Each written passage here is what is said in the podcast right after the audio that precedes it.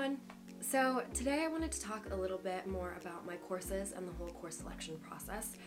So, for the Media and Communications program, the way that it's structured is you've got three units and a dissertation to complete within a one year time period. And those are then broken down into half unit courses, three of which are mandatory, and then three more of your own choosing. For those three, you could choose courses across different departments, but I ended up sticking with Media and Communications because those were the ones that think I was most interested in. Um, and I'm not gonna lie, the process can actually be quite stressful. Basically, at the beginning of the year, what happens in the fall is that you get a few weeks to go through this course selection process. You get all of these options and descriptions for the classes that are available within your department, and you choose those of which that sound interesting to you. But the problem is they have and basically all of them have limited capacity, so you're not guaranteed which courses you actually necessarily want. Um, and you've got to apply for the CAP courses through the LSE for You portal. Other times you have to write a short, and by short I mean very brief statement about why you want to take the course. Um, and I actually only had to do that, I think, for one of the ones that I applied to. But honestly, my experience with the process wasn't great.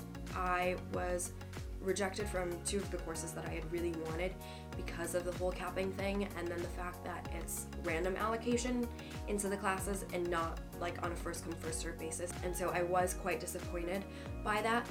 And there was a period that I went through where I was kind of concerned that I wasn't going to get into any classes that I wanted, which really would not have been fun for the whole year. Um, but it did all work out in the end. So the three extra modules that I got were Politics and Communication in Democracies, which I took in the fall, Representations in the Age of Globalization, and Global Media Industries. And those two I took in the spring. Many of the courses are structured as weekly lectures and seminars that have a formative essay assignment due halfway through the term, and then you got a summative essay due at the beginning of the following term once lectures and seminars are done. Um, but one of my classes was a little bit different um, and not really the norm in the media and communications department. So I wanted to speak to that experience a bit because I really enjoyed that class.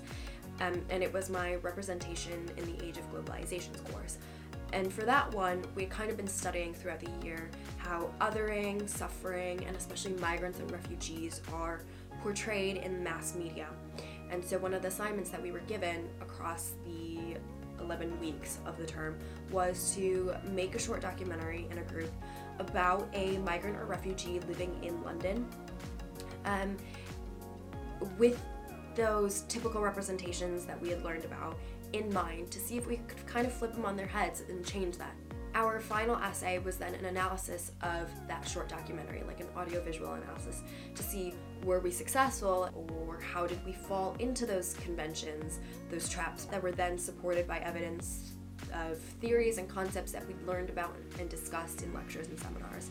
Um, and now that I've done that, I feel like upon reflection, that was a really cool and unique project that was quite eye opening for me because it is one thing to learn about um, those representations in a classroom setting, and then completely another to actually put them into practice um, and to try your hand with all of these things in mind.